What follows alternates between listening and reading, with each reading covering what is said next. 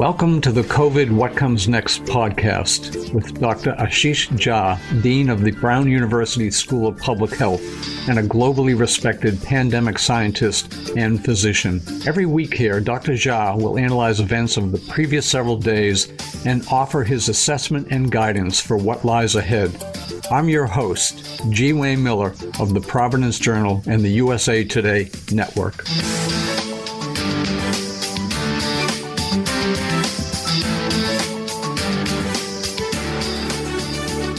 Good morning, Ashish. How are you today? Good morning, Wayne. I'm well. How are you? I'm good, thank you. I'm good. So, we have a number of questions that we're hoping you can answer, and we know you can answer. And the first one is vaccinations are now open to everyone aged 16 and older. What is the practical impact of this? What does it mean? Good, bad, or indifferent? We know it's good, but talk about it. It is good. It is good. It's really good. Um, obviously, there's a and different states are different, uh, have had different approaches. So that means there's more pent up demand in some states than others. Some states have been open for 16 and above for a while, um, but other states like Massachusetts and Rhode Island, I think, really just opened up to uh, everybody. Uh, and when I say everybody, I mean over 16 and so you're going to see a little, I think, a little uh, bit of a rush in, in, in vaccinations. But overall, Wayne, I think we are shifting our um, vaccination uh, landscape. And what I mean by that is nationally, we're at about 50% of adults have been vaccinated, but one out of every two. And what I have been saying is that we are now through the people who were you know, avid vaccine seekers, the people who desperately, desperately wanted the vaccine, the the equivalent of the people who are going to camp out all night for the new iPhone that's going to open up in the morning. you know, that group is mostly done. Not 100%, but mostly done. And in some ways, that's the easiest group because all you've got to do is set up a mechanism. You don't have to make it easy. You can make people refresh their browsers 10 times a day. They'll find a way. And that's the group that's largely gotten vaccinated. We are now entering a phase, we've got to vaccinate the next group that's much, much more complicated. This is not vaccine hesitancy. This is people who want it actually have very close friends and family members.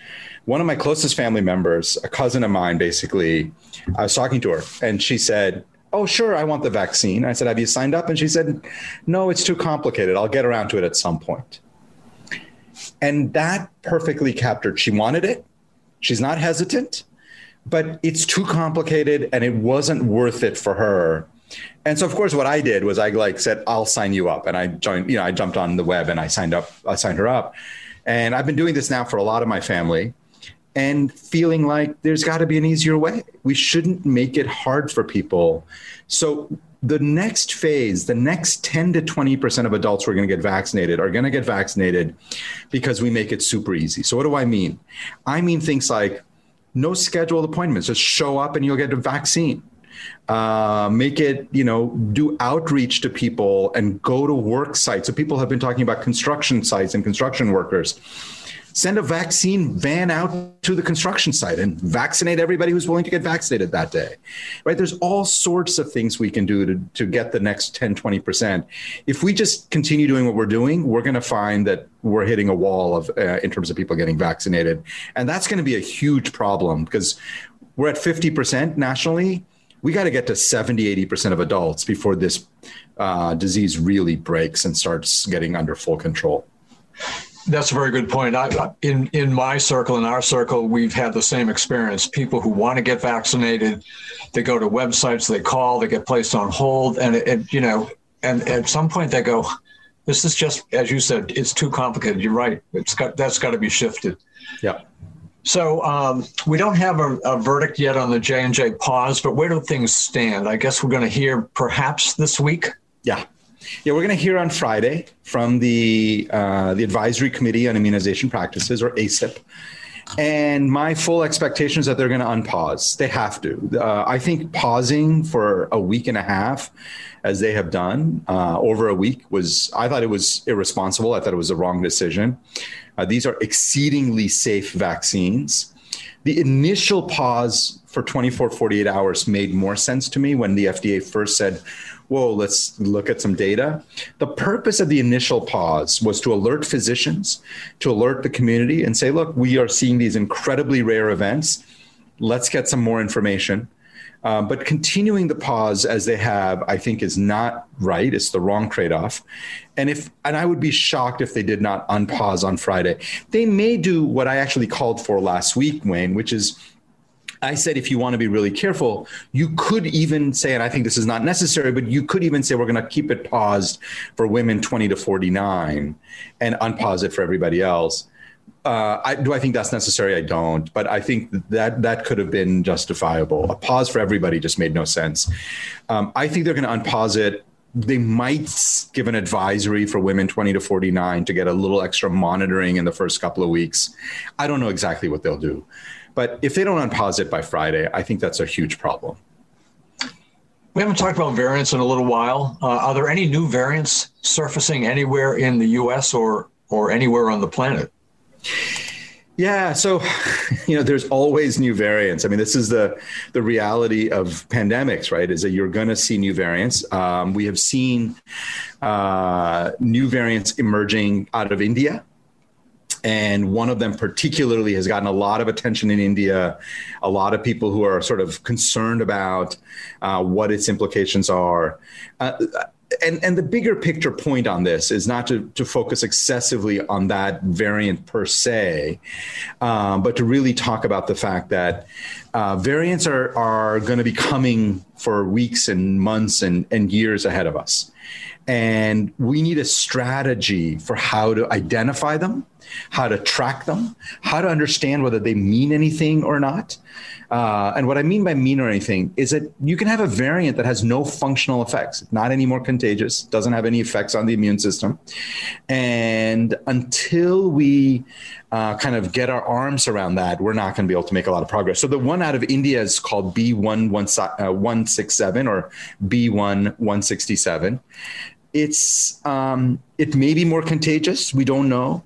It may be what's driving things in India, but it is also showing up now in the United States. And maybe that's the last point: is variants that start almost anywhere in the world will end up in America. They will end up in Europe uh, because in the global community, it's almost physically impossible not to. So.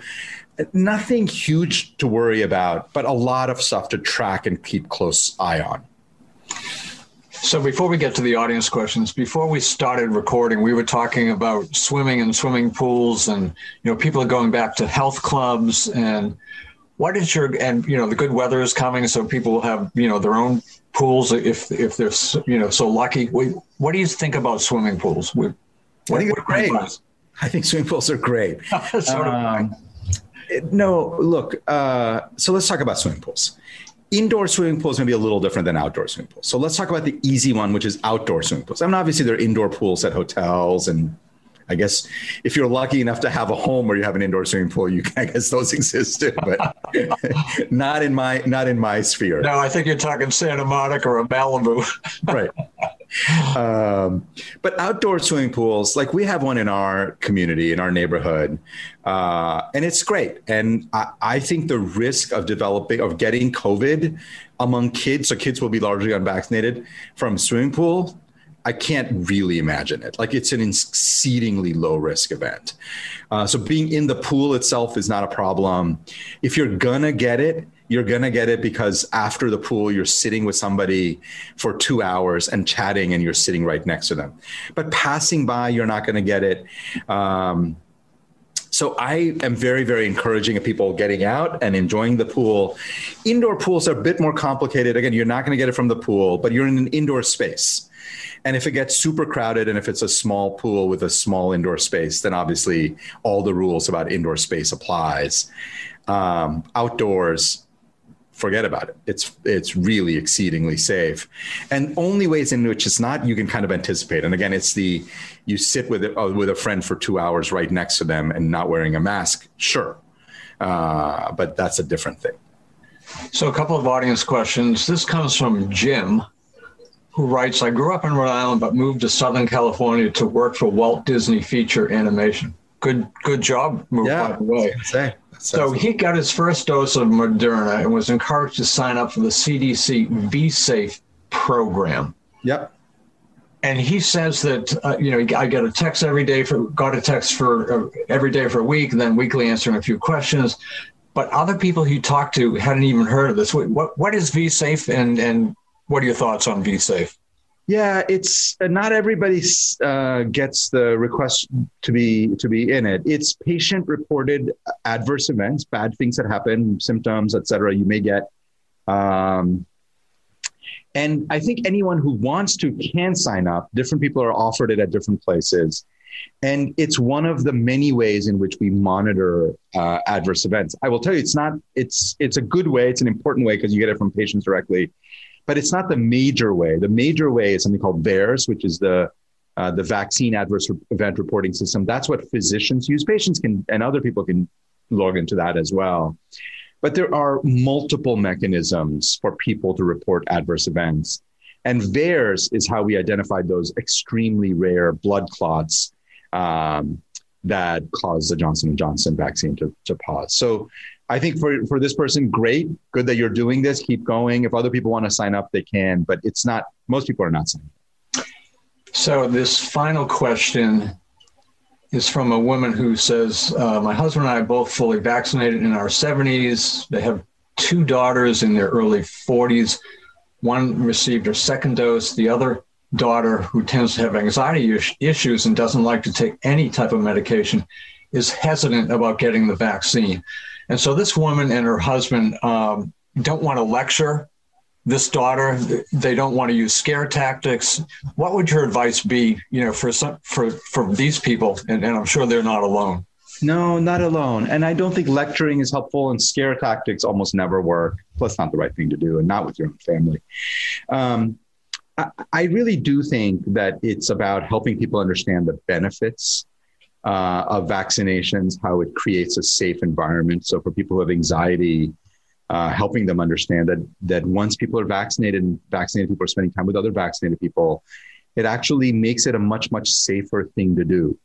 And so it's good for everybody. It's good for the the daughter. It's better for the parents. And really talking through the benefits. I always sort of like to lead with the benefits of these things and trying to scare people or push them is really not good. And then uh, the other part, of course, is to listen to the questions that are driving the anxiety or the concerns. You know, I, I described how about 50% of Americans are that kind of want vaccine at any cost. Another 10 or 20% are happy to get it, but won't, can't or won't jump through the hoops. There's another 10 or 20% that's got a lot of questions, really unsure. And the best way to, to deal with that crowd is to answer their questions, to figure out what's on their minds, what's holding them back, and engage in a, in a very productive and respectful way. And that's the same thing I would do in this situation. That's pretty good guidance for life in general, too, about anxiety issues. So thanks. Uh, again, as always, if you're in the audience and you have a question that you would like Dr. Jha to answer. We'll try to get to it. Send it to gwmiller at providencejournal.com and write question for Dr. Ashish Jha in the subject field. Ashish, thank you as always. Have a good week. We'll see you in a week. Sounds great, Wayne. Thank you for another really fun conversation and, and see you in a week and stay safe and be well. Yeah, I'm going to go swimming, I hope. go for it. It's a safe thing to do, especially now that you're vaccinated. But yeah, no, weren't, it would be, but now that you are, definitely.